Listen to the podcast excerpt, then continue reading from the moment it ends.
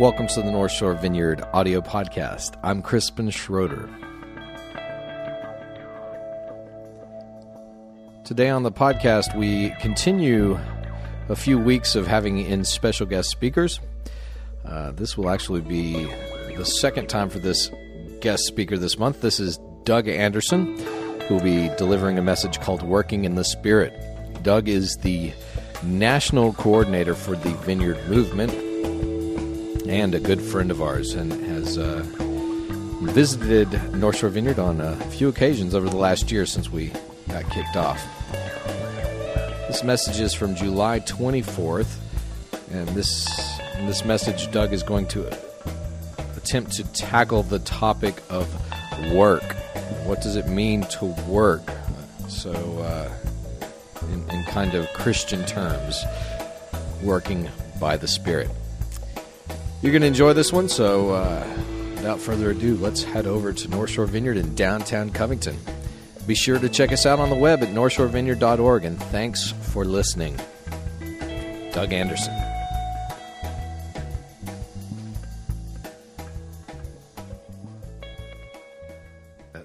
Uh, well, anyway, it's always good being here with you guys. Uh, it's kind of cool getting to come a little more regular, so that I the faces are familiar, and I love the worship.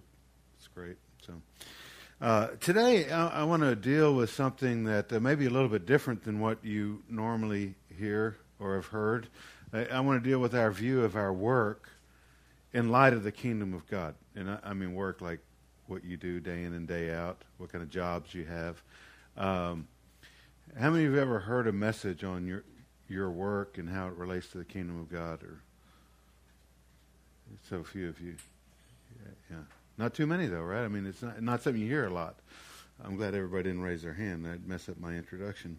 Um, I, you just don't see it dealt with a lot. I mean, you see all kinds of stuff about, you know, what what to do, you know, when you're not working. I mean, we have this thing in the church. It's kind of like a, uh, sometimes it can be really like church centric. Hope I'm not messing anything up here, but uh, uh, you know, it's all about when we're gathered. You know, when when we're together, when uh, what we're doing with the church. But the church is just as much the church when we're sent out as it is when we're gathered. I mean, it takes both to for it to work, and and I think that's a real interesting concept to to get a hold of. But to really get a hold of it, we've got to kind of uh, develop a theology of work, if I could use that term. And those of you that are theology averse, uh, it just means you know the way we think about work in light of God. And so, uh, so you know, if you look over the course of human history, there's been three main eras of human work. Uh, there's been the agricultural era, era which has taken most uh, most of human history. We've been in the agricultural era, and then uh, in the 19th um, century, we transitioned into what they called the industrial era, and and then uh, now we've transitioned into a third major category of of work uh, in the information era. And you know, each of these eras drastically changed the way we view uh, our work. You know, it wasn't really that long ago that we were still a very agricultural society. Anybody grow up on a farm? One, one and a half. Okay, good. Uh, um, but it, you know, until the turn of the 20th century, there are more agricultural workers in the United States than any other type of worker. Then, uh, uh, about 1900, about the turn of the century, it shifted where there was more industrial workers than any other kind of worker. But then, in less than a century, actually, by, by 1960, there was more information workers than any other kind of worker in the United States. And uh, actually, today, uh, less than 3% of the population produce 100% of uh, the, our required agricultural need. Um, now, a lot of this has to do with uh, machinery and you know efficiency and all of that, but over 60% of our population have information jobs. so uh, you can see there's been major shifts, and so uh, I'm kind of going through this quickly as kind of a backdrop because, you know, before the 18th century, to be, uh, it was the person that had access to the most land and ag- best agricultural methods that was the most successful.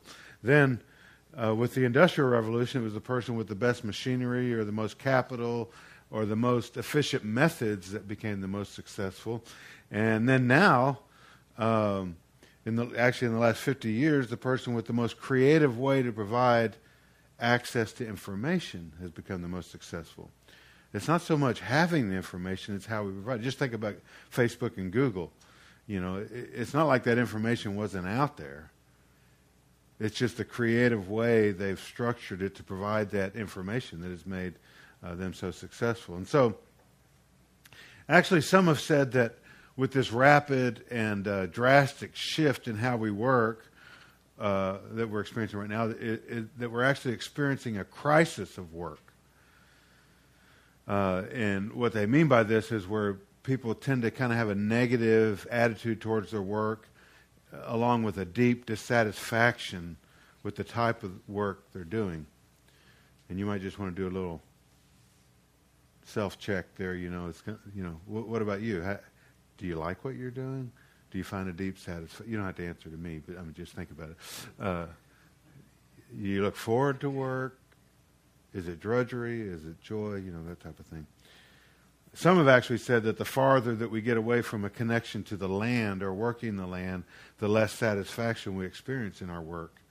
And uh, that's not where I'm going in my message, but I think it's an interesting thing. I, I, I know uh, lately I've renewed an interest in woodworking, and there's just something about you know being a person that grew up with an information job and then uh, pastoring. There's just something about getting your hands dirty and feeling the earthy stuff like wood that I don't know. It just makes me feel close to God, you know. Uh, Jesus was a carpenter. Okay, we're not going there. Uh, but really, this whole dissatisfaction thing, it's, not a new thing at all. Um, let's, I want to look at a passage in Ecclesiastes, which was written a long, long time ago, and we kind of see this same crisis of work thing happening. Uh, I want to read a passage starting uh, of the 17th verse in the second chapter of Ecclesiastes. And uh, this is written by King Solomon. Um, and so, you know, here's, here's King Solomon. He's got everything, right? Everything going for him. But he says, So I hated life.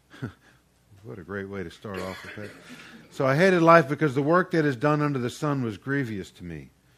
All of it is meaningless, a chasing after the wind.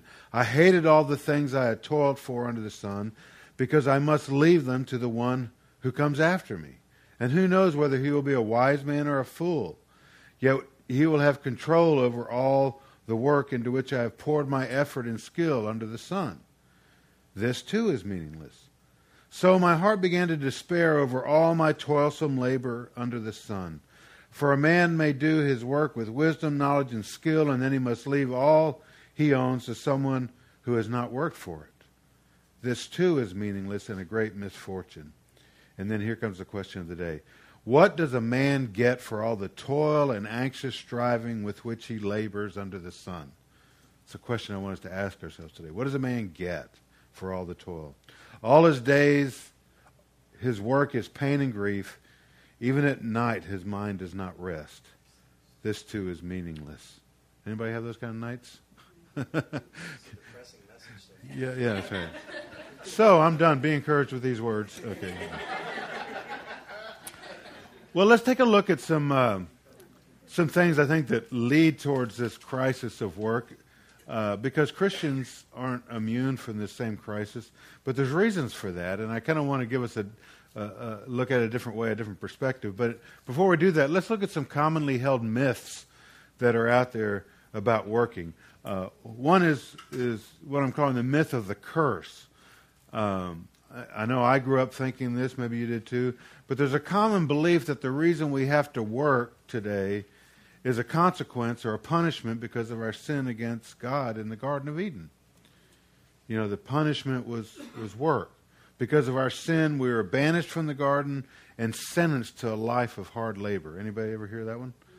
You know, uh, that's why we're all working now. It's because, you know, we, we, we sinned. Uh, and so this view of work is that work is a curse resulting from our sin. Well, how can you have a good attitude about work if, you, if it's a curse? Uh, so that's one myth that I, am going to try to dispel a little bit today. Uh, another myth that is commonly held is that there's two levels of work or vocation there's the sacred and the secular. This is kind of a dualism that works out there. Uh, and, and here you got like pastors, missionaries, church planters, church workers, etc. You know, these people have been especially called by God and put on a special sacred mission, and therefore their work is filled with meaning and significance. I ran into this, you know, because I worked in the computer industry for 10 years before I, I, I went to work as a church planter full time. And uh, I just remember the responses of people oh, that's great that you're going to do something significant and meaningful with your life. Like what I've been doing, you know, was just wasting my time. Uh, but it, you know, it's so interesting, you know, as I made that transition, and, and so you know, these people are on a special sacred mission, and then the rest, the rest of the people are simply left to the drudgery of mundane secular employment, you know, in order to at least provide food and shelter for our families, and at best provide a very comfortable lifestyle. And uh, so we have this thing working out there where there's there's two view, two different views of there's those that are called and then those that just have to work. And, uh, you know, along these same lines, we developed the idea that, like I was saying a while ago, all spiritual work is done by the church or on behalf of the church, but all other work, there really isn't that spiritual at all. It's secular, and God's not really involved in that. He's, he's involved in this other stuff. So we have the myth of the called. And then the third myth I want to uh, look at, and, and we'll be dealing with this today, is, is I'm calling the myth of cessation, um, which is kind of a commonly held belief that work is only a means to an end, and the end is to not work. Right? We work so that we don't have to work. You know, if we work and we do a good job, then work will cease. Uh, we work so that we can play. We work so that we can enjoy the weekend. We spend a lifetime working so that we can spend the end of our days not working in retirement. We anticipate heaven so that we can spend an eternity not working. You know, we even calling it call it entering into what? Rest. Eternal rest, you know.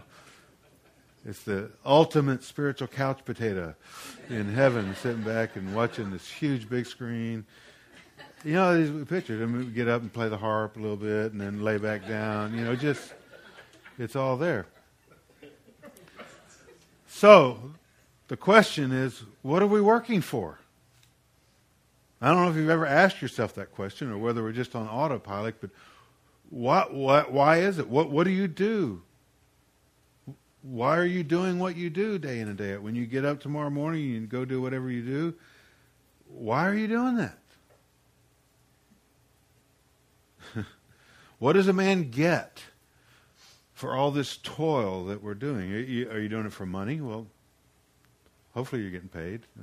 But, you know, some have vocations that there's not a payment the way we think about, at least maybe not in money. Or maybe you're doing it for satisfaction or fulfillment. Or maybe you're doing it like we talked before so that you can have leisure. Um, maybe you're doing it so that you can have a good retirement.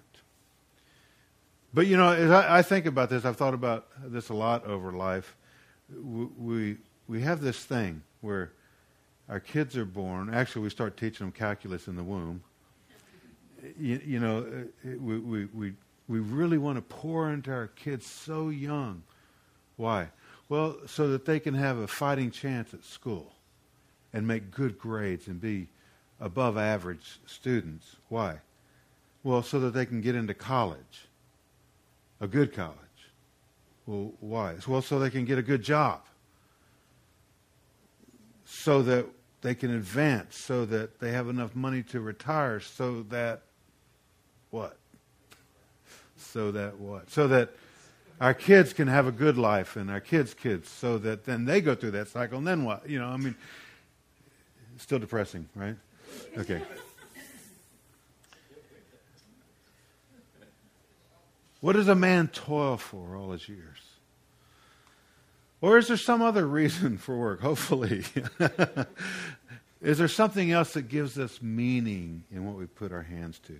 Some of the questions we might ask ourselves as we um, take a look at this is uh, how does our work bring us into closer contact with the character and purposes of God? You know, do, do you experience God in your work? Can we connect what we do for a living or how we spend our time with God's kingdom and His purposes? You know, I've noticed that one of the most miserable places a person can be is when they don't know what they're made for. They haven't figured that out yet, and therefore don't know what they should be doing with their life. Um, and so when we're like this, we just end up being without knowing why or for what purpose we're being. um, can our secular work have sacred or spiritual purposes? You know, how do we sanctify our work? How do we, in other words, how do we make our work holy? Um, does our work only become spiritual when we do something overtly religious, like witness to people or hold a Bible study at work or something like that? Is that, is that the only time it can become spiritual?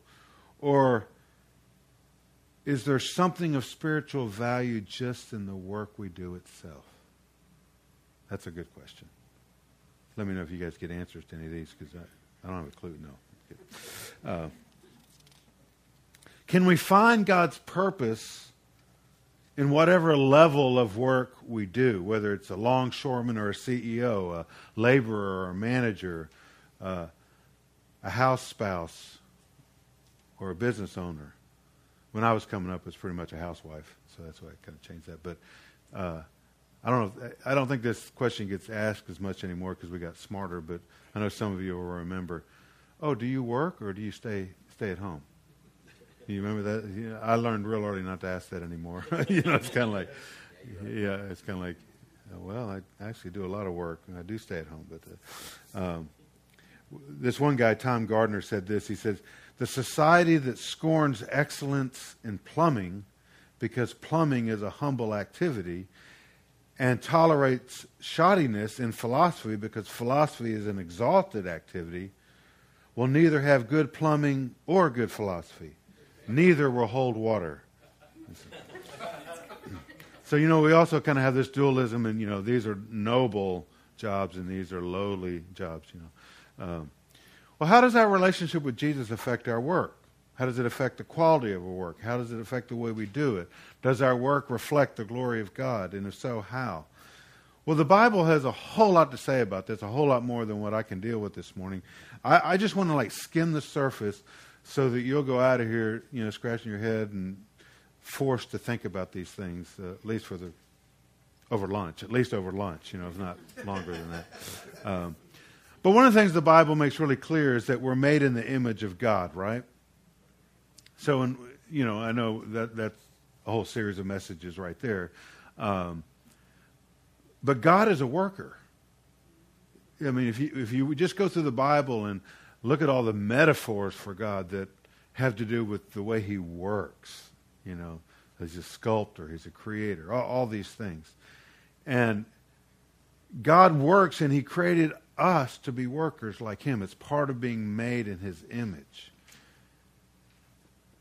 So, one thing we can kind of glean from the, that is that he has called each of us to be workers. He's called us to be workers. Um, you know, we were workers like God before and before and after our sin in the garden. It wasn't just after our sin that we began to work. God gave us the garden and gave us work to do. He, he created us as workers. It wasn't just as a punishment because of our sin. The story of God in the Bible and his relationship with his creation paints a picture of work much more fascinating than just a sentence of hard labor you know, I mean, it, it's a lot more interesting when we look at it with the, those lenses, you know. God, God fills each of us with unique abilities and gifts and calls us to creatively use them to help His purposes here on the earth. Actually, work ordained by God is what He, he uses to weave together the very fabric of our identity, and then He fulfills it in us. He gives us, he calls us, and then He does it through us. So, we kind of need to ask the question: what what is work? What is work? I mean, if we're going to talk about uh, work as it relates to the kingdom of God, we need to understand what work is itself. And some of the, some of the issues I think we need to look at in order to get a good handle on what what is work. Um, there's several things I just want to put out here that are issues to look at. One is just the whole thing of um, you know work in terms of our identity. The whole issue of to be or to do. I know this is getting like deep philosophy stuff. But is work our identity? Well, no, it's not. And when it is, when we make it our identity, we kind of get messed up. Uh, you know, we put our identity in the wrong place. Do we have to do something in order to be something? Isn't it enough just to be? You know, and w- what we're getting at here is is uh, do we have to do things in order to uh, receive and get the, the, the favor of our heavenly Father? It's kind of like, do we have to impress him? Do we, is there something we have to do to get his attention and his respect? Or can we just be who he created us to be? And that's a big question. Um, and I think what happens is that we find our identity in who we are in God without doing anything.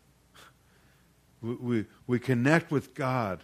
We find out there we just have to be who he created us to be and understand that it's be still and know that he is god and we connect there and we find out what he's made us for but then once we know who we are then we know what we're made to be and to do i mean once we once we get connected with god and find out what he's made us for then we're empowered to do the things he created us for. So you can't really divorce doing with being totally. It's more like the cart and the horse. We do because we are made in the image of God, the doer. Now, great philosophers have wrestled with this issue for years. Actually, Plato said to be is to do. His, his uh, student, Aristotle, said, well, he flipped it. He said, to do is to be. But I think the great philosopher Frank Sinatra is the one that got it right when he said, do be, do be, do.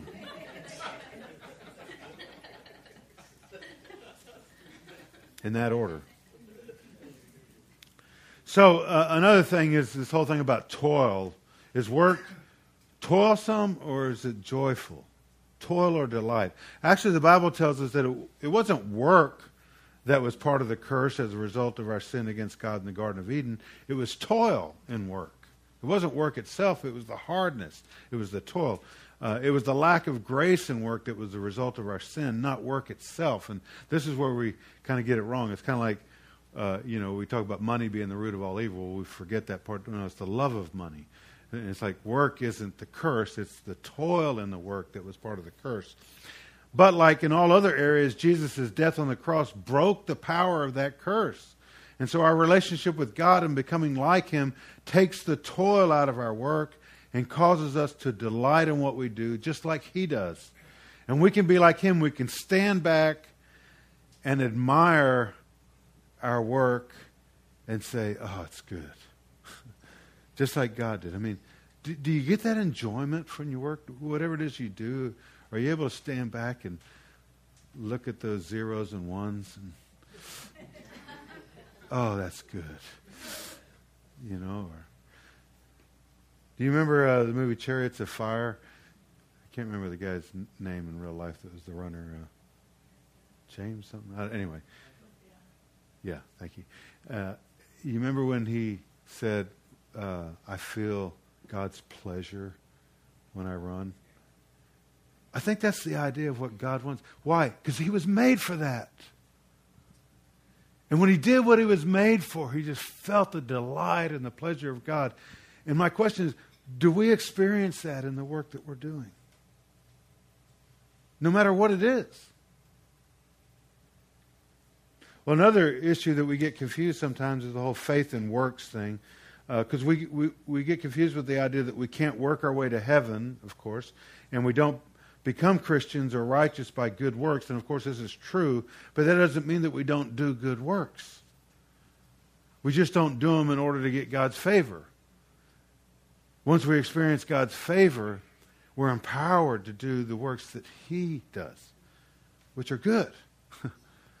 My grandmother used to have this plaque on her wall that, I don't know, it just kind of stuck with me, you know. And it said, It's not faith or works. It's not faith and works. It's faith that works. And I thought, yeah, that's it. I think that's why James, in the book of James, said, faith without works is dead, right? Because real faith works. You can actually see it.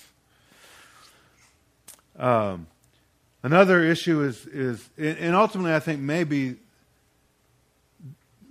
maybe the most uh, important, the most vital issue in us figuring out this whole thing of work in the kingdom of God is creation or new creation. You know, as we read the accounts surrounding creation in Genesis, we see that God created man to work. He uniquely fitted them and commanded them to care for creation. There's all those passages about subdue the earth and and uh, you know name the animals, work the soil, all these things. Um, so one could say that we work because of a God-given mandate given to us at creation, and and this is true. But for us today, it's an incomplete Old Testament perspective. If we just stay there with God gave us this mandate at creation, I think we just get part of the part of the picture. Because when Jesus came and announced the coming of the kingdom of God, and he said as a part of that, the heavens and the earth will one day be recreated, it totally transformed why we do what we do. It totally transformed our mission, and it totally transforms our work.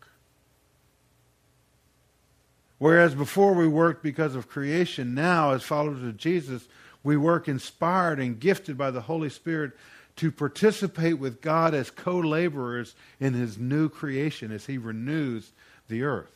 And just like everything else in the kingdom of God, there's the already and the not yet. And we're tasting today what the new heavens and the new earth will be like as we experience his kingdom. And that happens just as much in the workplace as it does in church or doing ministry. And, and, if you haven't had thoughts like that, it's really interesting to start thinking about. I mean, reread the book of Revelation if, if you haven't gained this perspective, but it pretty much is a, a vision of what a renewed heaven and earth is going to look like. It talks about the holy city of Jerusalem coming down to earth. You know, this whole thing, instead of us going somewhere, wherever, it's going to be a whole new, recreated, renewed thing. Actually, uh, our view of the future has everything to do with how we view our work and how meaningful it is. I grew up with a mindset and an understanding, and I, I know how I got it, that there would be the earth would be just totally destroyed.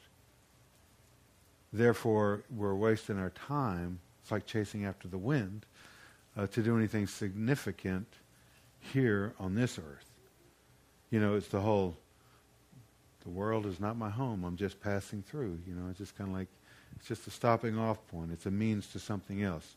When we have this perspective, uh, mundane work has no earthly significance. In the end, it's all vain. It's kind of like the guy from Ecclesiastes. Work has no eternal significance or purpose. It's whatever we do here, and then that's it. And and that's the mindset that I was talking about, where we, you know, we go to school, we get a good job, we do this, and it's like, and then what? It's all for what? Why would we do all that when it's just going to all burn up? But if our perspective is that the earth will be recreated and renewed, a new heavens and a new earth, then work becomes very significant as we partner with God in the renewing of the earth. I mean, it's part of doing the works of the kingdom. And so our work has significant eternal purposes, especially if we learn to connect our work with the kingdom of God and what God's doing, and we can see that connection. So, with these kind of things, these issues as a backdrop, how do we answer the question, what is work? It's got to be more than just work is whatever we do to live or survive, right? But that's our default. We kind of default into that. Whatever it takes to live or survive, that, that's work. And I'm not going to like uh, give you a definition of work this morning. I, I'm giving you the the questions to ask so that you can develop that for you. Uh, but there's a couple definitions that I like that I want to throw out there that I've read. Uh, there's a guy named Miroslav Volf who I like to read, and uh, he talks about reshaping the world in light of the promised new creation. You know, how how does what you do, whether you're a plumber or a CEO, help reshape the world in light of the promised new creation? That's a great exercise to do. Uh, Frederick Buechner, I really like his, his perspective. He says, Work is the place where your deep gladness meets the world's deep need. What is it that you do that's, that helps people, helps the world, makes it better? So, how does work look different from a kingdom perspective? Well, one is this whole thing of, of sacred calling. When we look at it from this perspective, the kingdom of God makes all of our work a sacred calling. It's not just some are set apart and the rest of us are, are just have to do the old secular employment thing. Uh, Gene Veith said, The priesthood of all believers did not make everyone into church workers. Rather, it turned every kind of work into a sacred calling. Every kind of work into a sacred calling. It means that we work in the Spirit.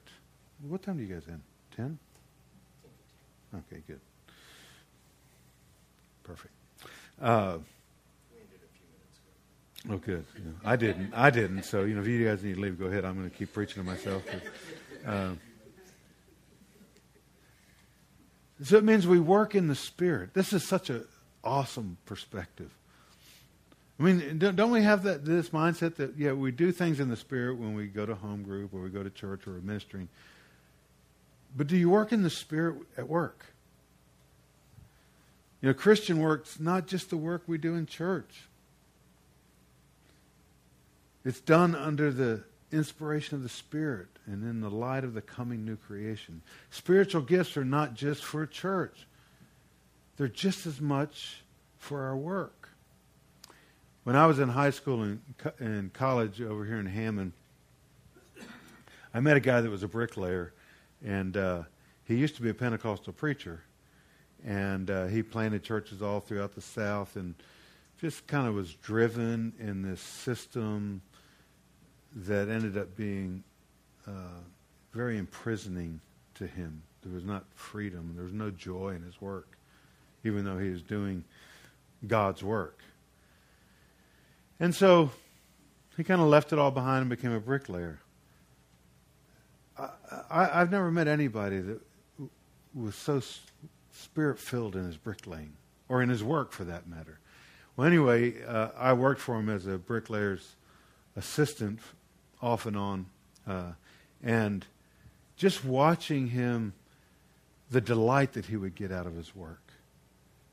I kind of think there's a lot of homes that have like the Holy Spirit in the bricks that are it's exuding from there because this guy, he was just full of joy. He would be singing, and was, there was something just in the work that he was doing.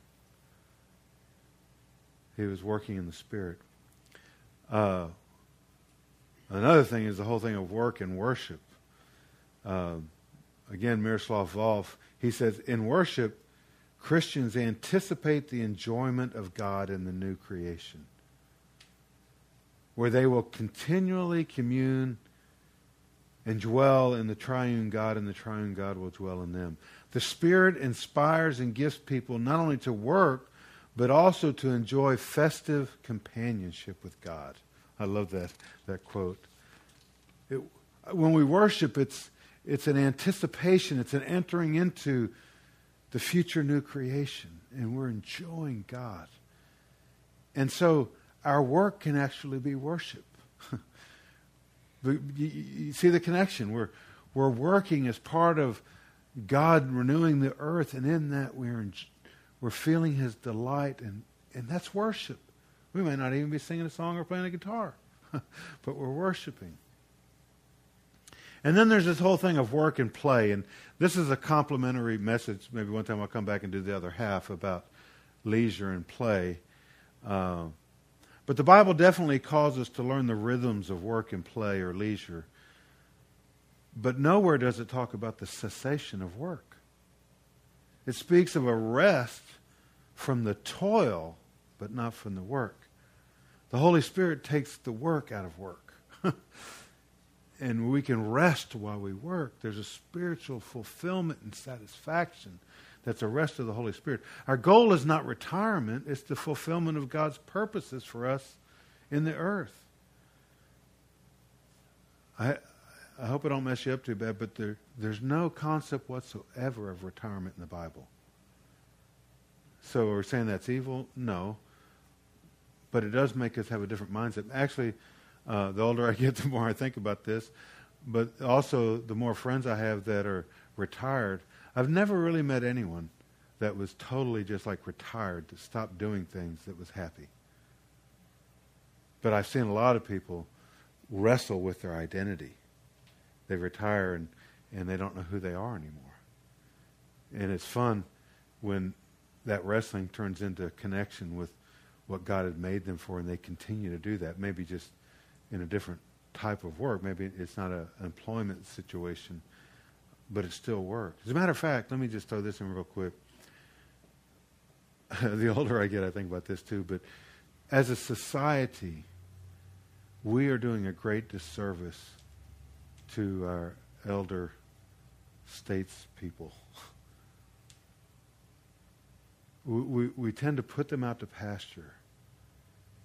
And, and the church, above all, should be ones that help the, these people that have gone before us and have the wisdom and the maturity to find meaningful kingdom work.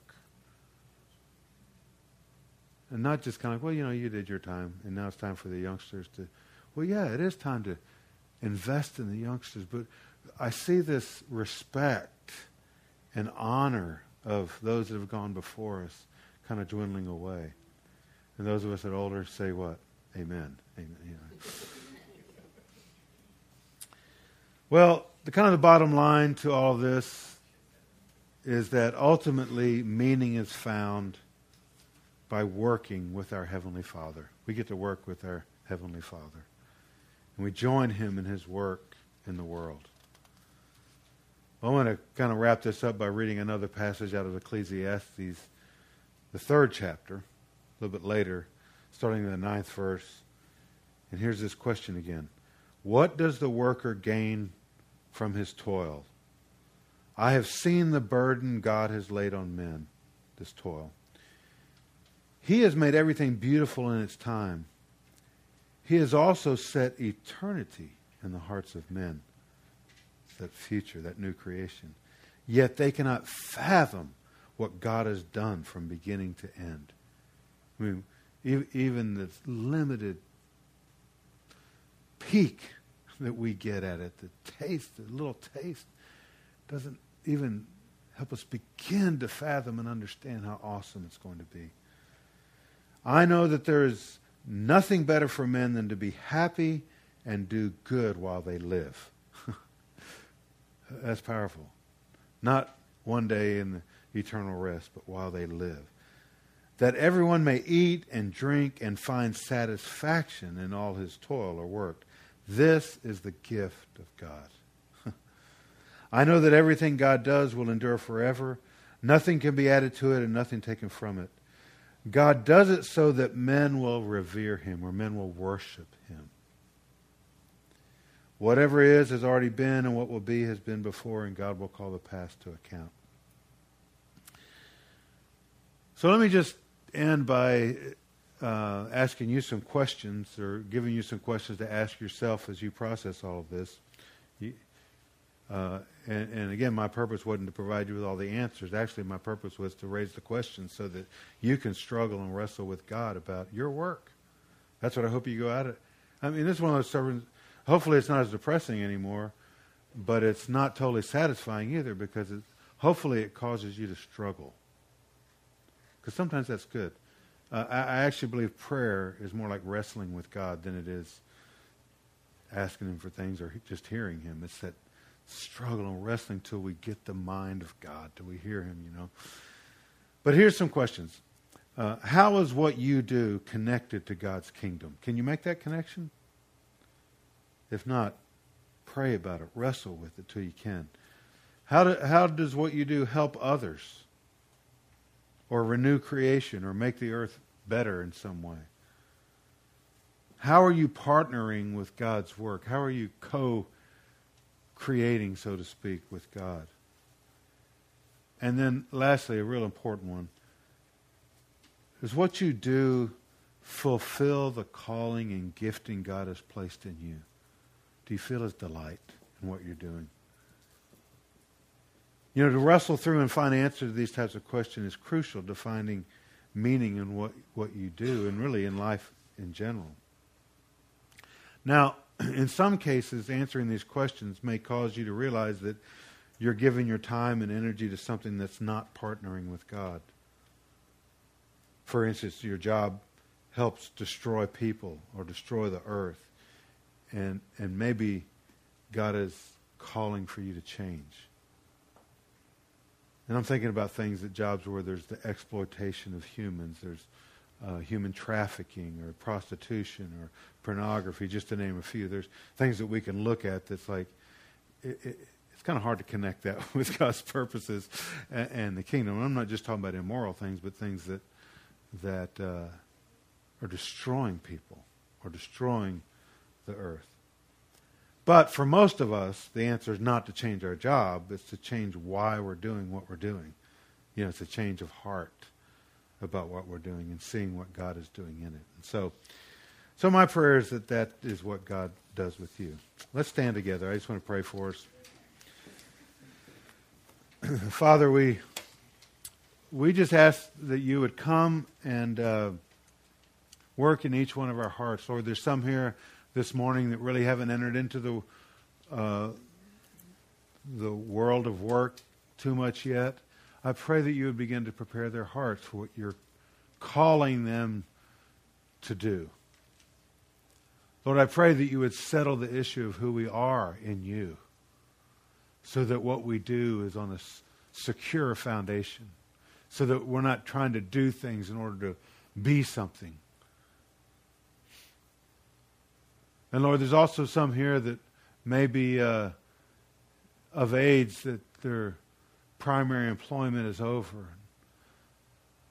Lord, I pray that you would just give them wisdom and insight and significance and meaning with what they're doing with their life. Jesus, we know that you're not through with them here on the earth. This morning, I just pray especially for any that might be in that situation that you're your Holy Spirit would come and just fill them with your words and your power and your grace to do what you've called them to do. And then, Lord, I pray for all of us that we that you might restore the joy of work in us. Lord, let us know the delight, your delight in what we do, Father. And we ask this all in Jesus' name. Amen.